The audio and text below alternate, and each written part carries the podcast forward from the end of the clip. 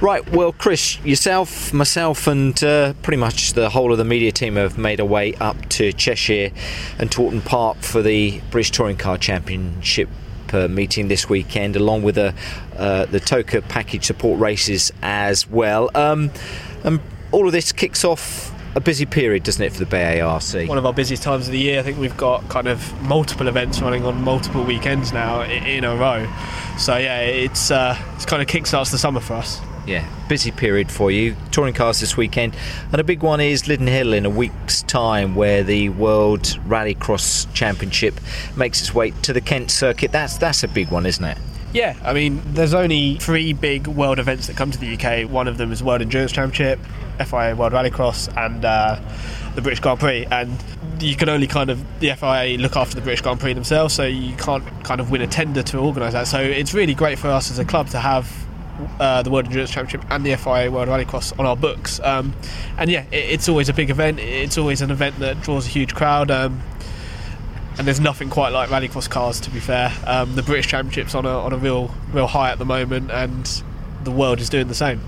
Multiple championships that uh, the BARC operate trucks is is a firm favourite with a lot of people as well. It's a, it's a very different championship, isn't it, Chris? And uh, that's down at Thruxton in a in a few weeks' time. But again, very popular back at your your home base at at Thruxton. Yeah, um, obviously we've had touring cars at Thruxton now. That's kind of one of our big three events there. Others, the other are superbikes and obviously trucks. Yeah, trucks at 1200 horsepower, I think it is. About, they weigh about five tons, six wheels. Um, Great spectacle, isn't it? There's nothing quite quite like trucks. To be fair, uh, when you see them wheel to wheel, and especially out the back of the circuit, it's going to be quite a, quite a sight for everyone, and it draws a huge crowd in as well. So it's great.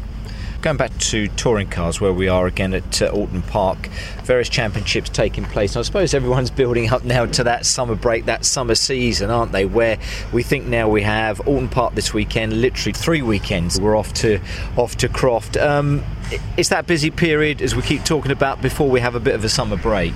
Yeah, it's flat out now. Um, and like I said at the start, we've got multiple events and multiple weekends. Um, so yeah, it's a really busy period. But this is why, why we do it. This is where kind of the club flourishes now. It shows why we're where we are, where we are, and why people, what people kind of join the club and, uh, and associate with us is the organisational skills and how we're able to implement so many people at so many events and make sure they run as smoothly as possible. So, yeah, up to Croft next, and again, it's our one of our circuits as well. So it's yeah. a real special one for us. And given the the story that's being written in British touring cars at the moment, I'm sure another great chapter is going to be written this weekend at Oulton Park. Um, it's going to be a really interesting weekend, and it will prove to be quite pivotal on how the second half of the season plays out because everyone wants to kind of go into that summer break with something to, to scream and shout about. Yeah, very much so. Your role as uh, the BARC's multimedia communications coordinator, plenty of stuff that you have to put online through social media.